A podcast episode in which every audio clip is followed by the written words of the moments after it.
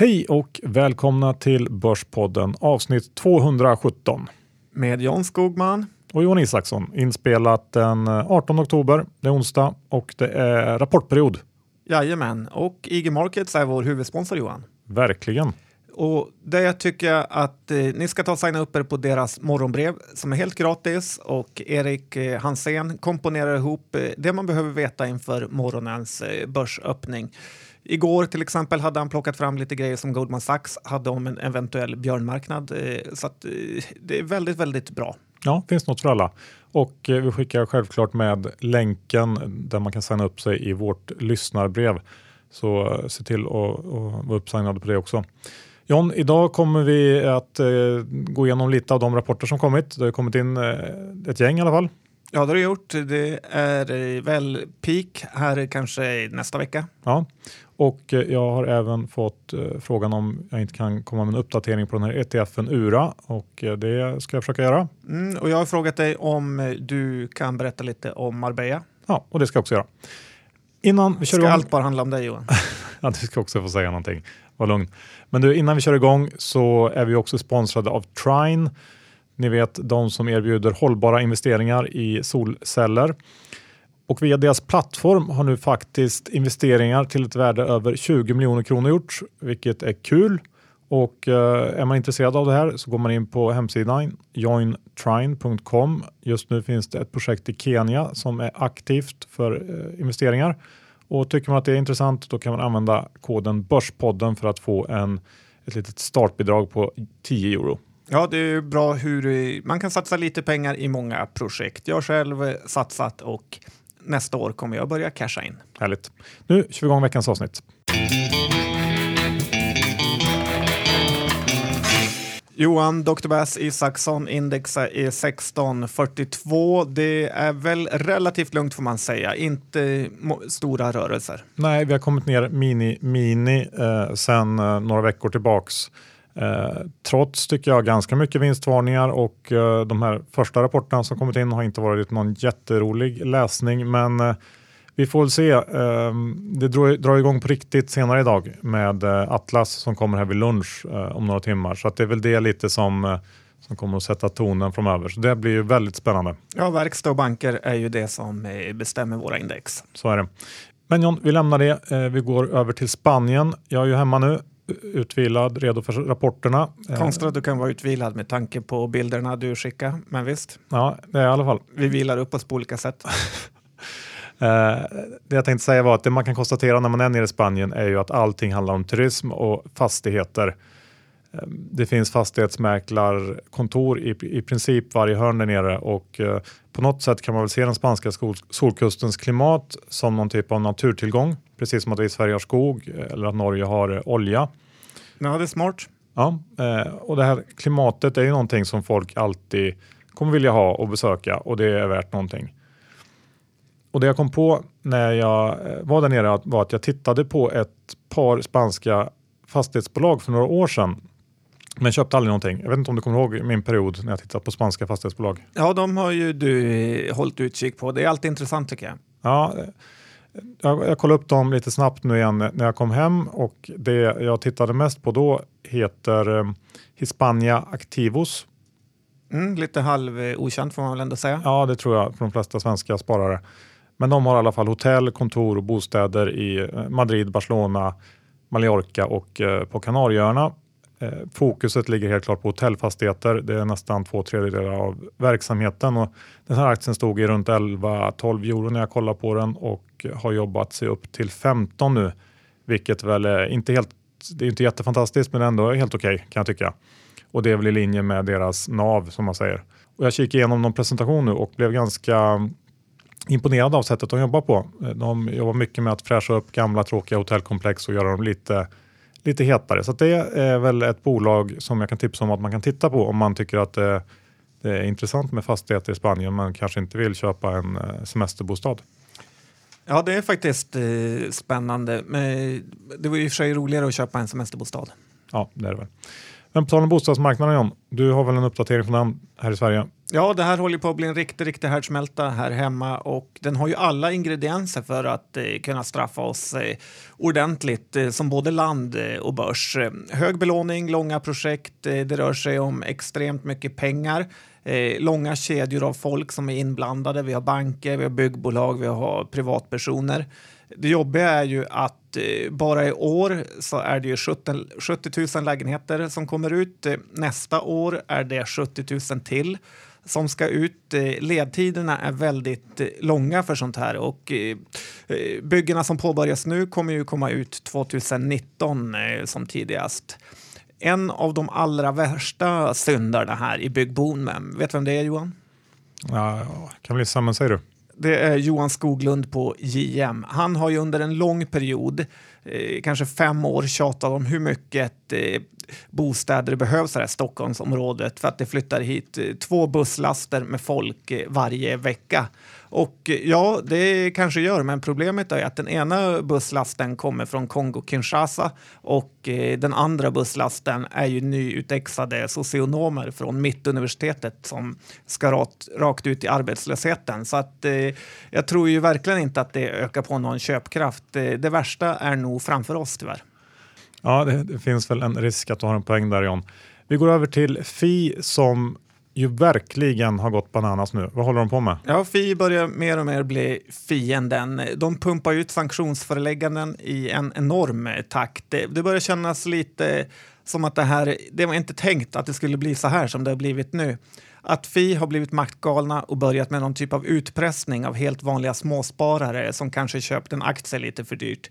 Vi fick ett brev från en kille som det brukar låta i, kommer du ihåg Bullen på den mm. gamla goda? Ja. Eh, och han hade köpt, han hade en liten post aktier och han tickade upp börskursen med en aktie. Avslutet blev till och med makulerat eh, samma dag inte långt efter att han gjorde det och egentligen hände ju ingenting då förutom att han under några minuter hade ökat värdet på sin eh, depå. Och det var inte mycket pengar Johan, du har också läst det här. Ja absolut, nej det var hemskt. Eh, hans straff blev 70 000 kronor i böter, 15 procent av hela hans eh, depåvärde. Och Eh, det, man får ju komma ihåg då att den här generaldirektören som lämnar ut alla Sveriges eh, eh transportstyrelseuppgifter, hon fick 70 000 i böter. Så det finns ju inga, det börjar kännas helt sinnessjukt det här.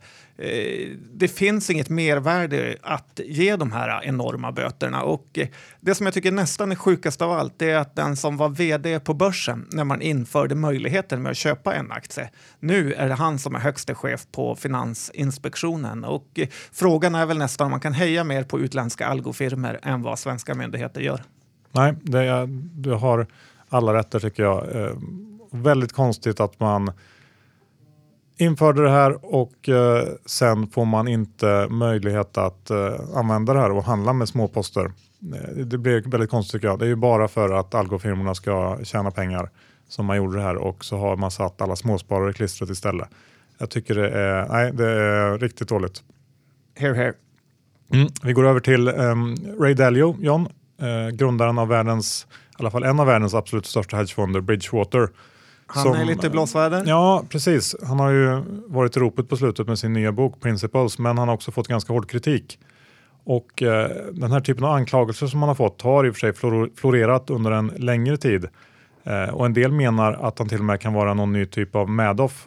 Men eh, det senaste i alla fall, det är Jim Grant som skriver den respekterade Grants eh, Interest Rate Observer som gick igenom Bridgewater i sin senaste rapport och han tar upp en hel del märkligheter i bolaget. Bland, bland annat så har man lånat ut eh, stora summor pengar till sin revisor KPMG som alltså ska granska Bridgewater och man har massor av ex-anställda som sitter på eh, motpartssidan på olika ställen och eh, de redovisade innehaven ser märkliga ut. De största positionerna är till exempel olika ETFer vilket verkar konstigt för en så sofistikerad firma och eh, de redovisar heller inte sin avgiftsstruktur på något tydligt sätt eh, med mera. Och det här är alltså ett bolag som har 160 miljarder dollar under förvaltning. Och om det ligger någonting i de här anklagelserna så kommer ju det få följdeffekter. Så här ska man nog hålla lite koll på även om ja, det är osäkert hur, hur, hur sant det är såklart. Men, men vi får se.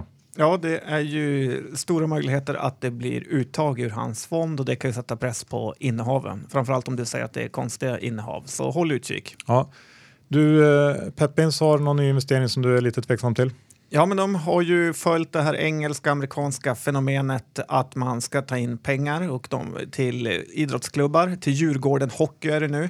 De har fått in över 2000 investerare och eh, jag antar och hoppas att det är bara fans som satsar sina pengar här.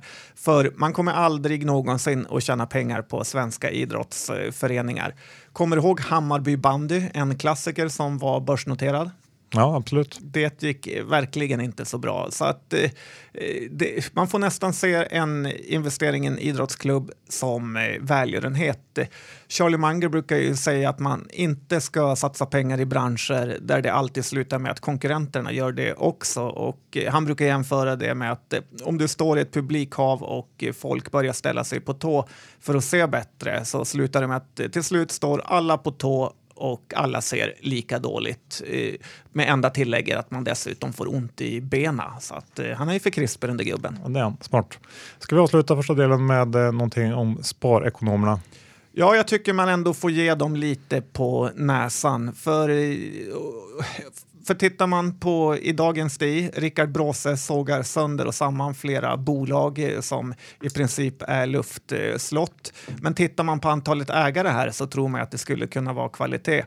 Och tycker det är konstigt hur människor kan dras till de allra sämsta bolagen. Anoto har till exempel 17 000 ägare och Precise eh, 24 000. Eh, vad gör ni människor med era pengar? John, det har som sagt kommit en del rapporter. Ska vi börja med en eh, riktig småspararfavorit, Nilörngruppen som kom här igår. Ja, det var inte en eh, rolig historia och det var väl kanske andra eller tredje rapporten i rad som var en besvikelse. Ja, det var inte kul. Både omsättning och orderingång var upp bara några enstaka procent och ebit backade. Eh, nu ska det väl tilläggas att Q3 förra året var, var riktigt stark, men det duger ju såklart inte ändå. Och förväntningarna låg nog på en rapport i linje med den här 20-procentiga ökningen för helåret som vdn eh, var ute och pratade om efter Q2. Eh, och jag har väldigt svårt att se mm, att Nilön kan komma med en så bra Q4 nu att den prognosen kommer att infrias. Så man får nog säga att eh, ledningen här i Nilön har ganska stora problem med marknadens förtroende och jag tror eh, personligen inte att det finns någon jättemening med att äga den här aktien nu fram tills nästa rapport. Och sen har vi ju Q1 som var monsterbra som också blir jobbig rent jämförelsemässigt. Eller vad tycker du? Nej, men Claes A. Wetterstam dog lite för mig när de sålde ut aktierna in i håsen i den här rapporten så så bra. Dessutom får man ju komma ihåg att eh, Nilan-gruppen håller på inom retail. Etiketter till kläder det är eh, kanske inte den sektorn man vill vara i med tanke på hur de eh, aktierna och bolagen går. Och att de skulle ha någon typ av förpackningsbolag ser man ju på Elander så att det inte är heller det lättaste. Nej, men eh, nu när vi ändå är inne i gränslandet till retail kanske vi kan ta de som har kommit in. Det är Kappahl och R&B bland de lite mindre. Ja, eh, R&B är ju ett annat sorgebarn som underpresterar på riktigt. Vi har ju varnat länge för det här bolaget i podden. Det vill inte riktigt lyckas för dem. Brothers, som är en del, eh, är ju vad det är. Jag orkar inte ens gå in på det. Men NK börjar ju vara företagets eh, svaghet nu. Eh, det är troligtvis att man, om man skulle lyckas sälja NK som de en gång har gjort så får man räkna med en väldigt låg värdering här. Eh, så att de sitter ju också i en rävsax här. Alla snackar ju om deras guldägg Pop, eh, Polarn och Pyret, att det egentligen ska vara värt lika mycket som hela bolaget eh, och därför är R&B ett eh, bra köp. Men jag tycker att man dopar siffrorna lite här, för R&B redovisar ju deras tre dotterbolag och eh, då gör de totalt 103 miljoner i rörelseresultat men bara 63 miljoner faller ner till koncernen. Så att eh, det man får komma ihåg är att om de skulle göra en sån här uppdelning på riktigt så hade ju en tredjedel av de här 40 miljonerna fallit på eh, Polarn och Pyret och gjort resultatet då mycket sämre. Eh, sen får man ju lägga till nettoskulden på 362 miljoner och då ser det ju ännu sämre ut. Eh, Eh, sen är det lite frågetecken kring de här valutasäkringarna som alltid verkar eh, gå fel på någon vänster. Eh, styrkorna med R&B är ju att eh, de har ju lågt price sales-tal så att eh, det finns ju en turnaround-möjlighet eh, och om de skulle kunna få ett bra pris för någon av sina delar så skulle det kunna finnas uppsida. Men man gör det ju väldigt svårt för sig att äga R&B. Ja, det är ju att simma uppströms på något sätt. Dessutom får vi väl inte glömma den här satsningen på e-handel. De slog till med till förvärv till den delen, frontman.com. Är det något du har testat? Nej, men jag känner mer skam för hela deras e-handelssatsning. Eh, Man of a Kind har ju visat sig vara uruselt och Frontman är ju samma väg. Jag förstår absolut inte vad den så kallade USPen ska vara med att sälja märkeskläder i, på nätet. Nej, och när man ger sig in i det här så konkurrerar man ju då med jättar som Zalando eller Boost och liknande och det känns tufft för lilla R&B att göra. Så att den, eh, där undrar jag hur de tänker rent strategiskt faktiskt. Ja, det vore kul att höra. Kappahl däremot, John, det var en monsterrapport får man säga. Ja, det var det. Vi har ju pratat om den här i podden, att man skulle köpa den kring 45. Aktien handlas ju nu i 63 och eh, man får ju komma ihåg att det här fortfarande är retail så att eh, Kappahl ska aldrig, som läget är nu, ha någon premiumvärdering. Eh, dock får man ge ledningen i i Kappahl lite cred för att de testar koncept i små skala eh, för att riskreducera. Eh, Hampton Republic 27 har ju varit en eh, katastrof och eh, men det som har varit eh, positivt är ju att de har satsat på Newbie och det verkar ju mammorna älska. Det känns som den butiken alltid är eh, full. Nu kan de stänga ner Hampton Republic och öppna upp massa Newbie-affärer. Att... Ja, på tal om Newbie så har jag tänkt att det är ju faktiskt en värdig utmanare till Polarn och Pyret också. Lite billigare men ändå, ja kanske jag tror att det kan, de kan ta lite andelar från Polarn Pyret. Ja, tittar man på eh, lite lynchning så på Mall of Scandinavia så är det alltid massor med folk i Newby-butiken och rätt lite i Pop-butiken. Eh, så extrautdelningen är ju också bra i Kappahl. det här är ytterligare tecken på hur bra det är att köpa bolag med stark eh, balansräkning. Ja. Eh, jag kanske ska flika in lite, ta en liten tråkig uppdatering av URA som jag har lovat. Det är ju ett av mina årsskiftesbett från nyårsavsnittet och ehm, eh, för de som inte kommer ihåg så var det här en urangruve-ETF och den här ETFen är nu minus knappt 2 sen årsskiftet eh, och då, det innebär att vi alltså är inne på det sjunde året med negativ avkastning för den här sektorn, vilket väl är någon typ av rekord tror jag för en sektor. Eh, och eftersom att den är noterad i USA och handlas i dollar så innebär också dollarns utveckling mot kronan att man har tappat 10% till sedan årsskiftet i kronor. Det är väl kanske ingen katastrofutveckling men eh, heller inte det man hade hoppats på såklart. Eh, året började ju bra med en, stor produktionsneddragning från världens största producent och det fick lite fart på uranpriset och ETFen drog iväg 50% upp någonstans där i februari-mars. Men ehm, sen tog det stopp och det är uppenbart så att utbud efterfrågan fortfarande inte är i balans här, vilket har gjort att priset på uran inte heller har velat stiga och spotpriset är kvar kring 20 dollar, eh, vilket är en ohållbar nivå för alla gruvor i världen. Eh, och många av de här bolagen hankar sig runt på gamla kontrakt skrivna för flera år sedan som ger betydligt bättre priser och eh, många av de här kontrakten de närmar sig förnyelse så man får väl se vad som kommer att hända då. Eh, men samtidigt har vi också en situation då med eh, stora nybyggnationer i, i ja, Asien, Kina framförallt och eh, Japan som långsamt börjat starta upp sina reaktorer igen. Och det är fortsättningsvis en fråga om vad som kommer först. Antingen att kärnkraftverk börjar köpa igen eller att gruvor slår igen.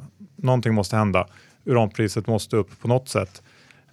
Jag ligger kvar med mina URA och kommer ge det en liten stund till, men jag vill gärna se någon typ av listtecken de närmsta kvartalen egentligen eh, om jag inte ska börja sälja för att nu har det gått lite för lång tid för att eh, mitt case ska riktigt kunna slå in känner jag. Um, vi får se, men um, det är ju lite samma läge egentligen som vi var när året började. Ja, på tal om att simma uppströms så är ju Ura en väldigt bra eh, liknelse. Ja, det är ju verkligen så. Vi går över till eh, Capio som eh, vinstvarna igår kväll. Ja, det gjorde de och det är ju en smart affärsidé att inte ge sig in i bolag som jobbar mot eh, staten eller mot eh, Frankrike. Gunnebo blev ju fistade där rätt nyligen och nu var det Capios tur. Ett problem med bolag som har det här statliga elementet i sig är att det är väldigt svårt att styra utvecklingen utan man får mer agera efter de nya förutsättningarna som politikerna hela tiden ger eh, Dessutom så skulle det gå väldigt bra för ett bolag som Capio så kommer ju politikerna att försöka försämra villkoren ytterligare. Så att det, det är lika bra att hålla sig utanför de här bolagen och ingen har varit glad av att köpa den här aktien. Nej, ner eh, runt 10 procent här under förmiddagshandeln. Vi får se vart det tar vägen. Eh, jag har en liten eh, kort grej om Betsson John, vill du höra? Ja, hemskt gärna. Vad eh, Lindvall har hittat på nu. Ja, jag vet inte om han har gjort det här, men eh, Betsson har problem med myndigheterna i Holland och man har ju kaxat mot dem ett tag utan framgång. Och eh, nu finns det faktiskt, vad jag förstår, en överhängande risk att man åker på böter där. Och därmed, som jag tolkar det, riskerar att inte kunna få licens när man upp, öppnar upp den här marknaden 2019. Och om det eh, blir så så är det väldigt negativt för Betsson som har stor verksamhet i det här landet jag skulle vara väldigt försiktig med Betsson just nu trots att den har gått ner mycket, gått dåligt och kanske börjar se lite billig ut. Så eh, händer det grejer där och de riskerar att tappa businessen i Holland, då ska den här aktien ner mycket mer. Mm, inga Hollandsemestrar för eh, Mr Lindvall nu, om han inte vill åka in i finkan. Han får hålla sig därifrån. Byggmax rapporterar också idag det gjorde de och eh, återigen så eh, har det här nästan blivit ett litet sorgligt eh, bolag och eh, man kan väl säga att allt är den tidigare vdns fel. Hur han kunde pynta nästan en miljard för skånska byggvaror går inte att eh, förstå. Vinsten kollapsar eh, till följd av massa olika anledningar. Allt bara försämras, man har kickat vdn med mera med mera. Eh, om inte Byggmax hade ägt eh, Skånska Byggvaror så hade aktiekursen stått mycket högre än vad den gör nu. Eh, det här får ju också mig att tänka på Mr Agervalls första köp i Ratus, eh, Plantagen. Känns inte jättebra det heller. Han kanske har fått eh, eh fel man på fel plats, eh, som man brukar säga. Eh, och jag kan kanske inte tänka mig en sämre person än han att leda Ratos. Jag har nu reggat eh, Stockholmska byggvaror, Johan, och eh, har skickat ett mejl att de är till salu för bara en halv miljard. Mm, det är spännande att se om det får napp då. Ericsson rapporterades ut i veckan, John. Det vet du? Ja, det är klart. Ja, jag inte vet.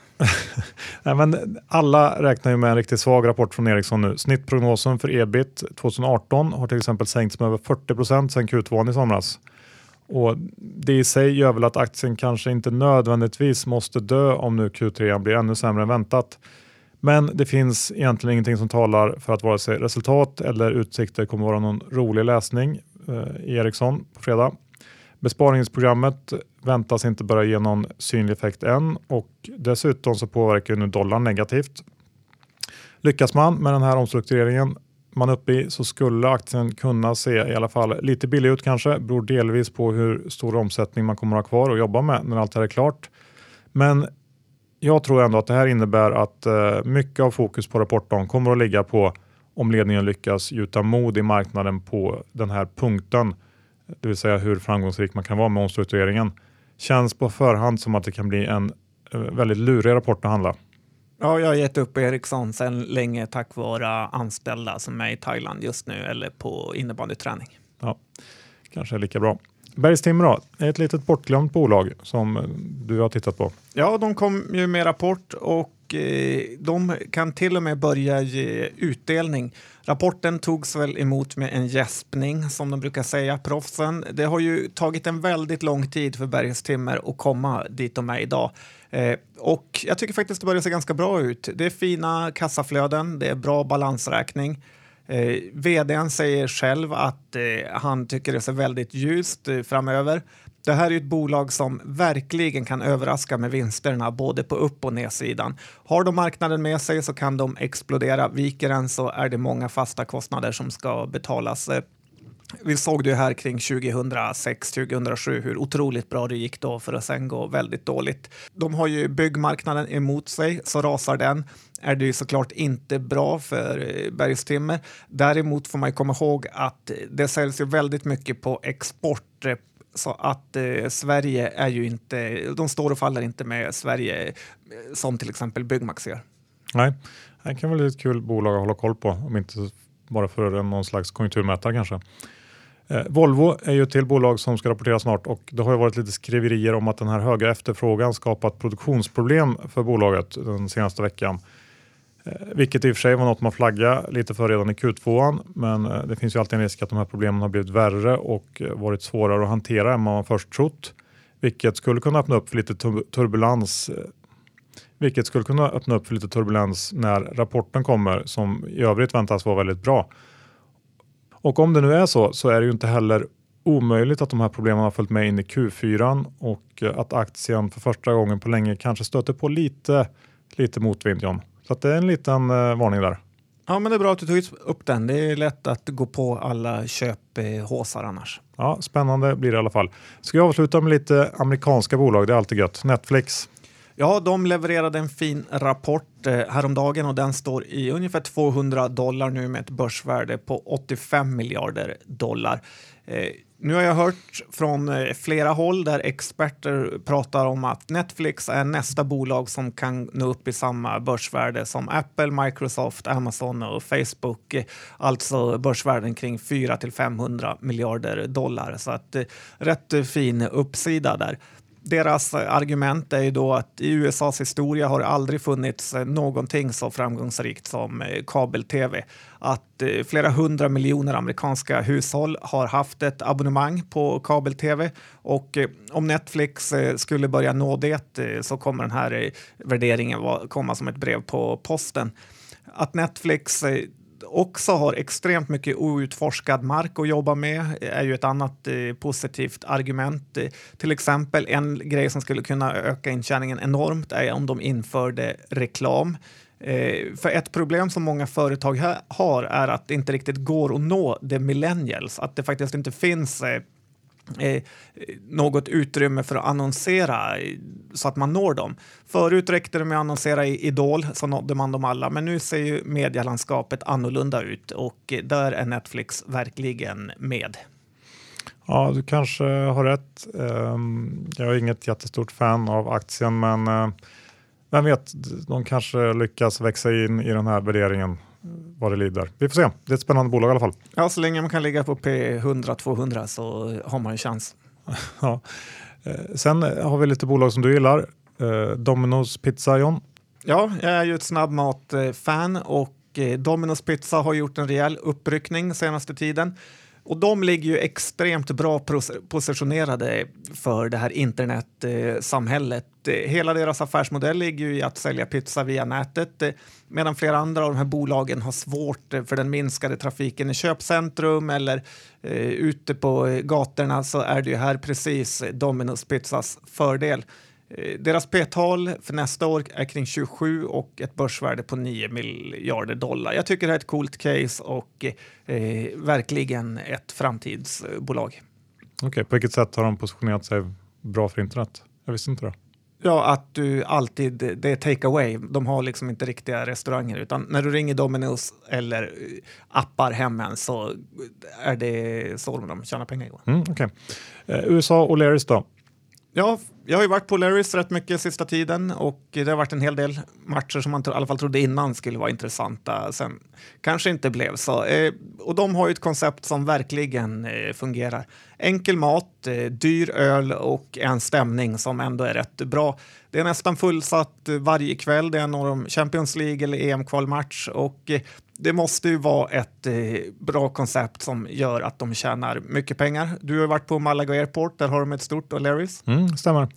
Eh, I USA finns det faktiskt ett bolag som liknar det här och heter Dave and Busters med tickern, eh, rätt roliga tickern Play. Eh, som då betyder spela Johan, för man kan spela bowling och sånt också. Tack. Eh, och det är väl kan man säga O'Learys i USA. De har åkt ner tappat eh, rätt mycket i sitt eh, börsvärde av olika anledningar. Bland annat USA missade ju VM här. Eh, med en, och så har de haft en lite svagare rapport. Så aktien har gått från 70 till 48 dollar. P-talet är 18. De har relativt hög expansionstakt, eh, så jag gillar idén.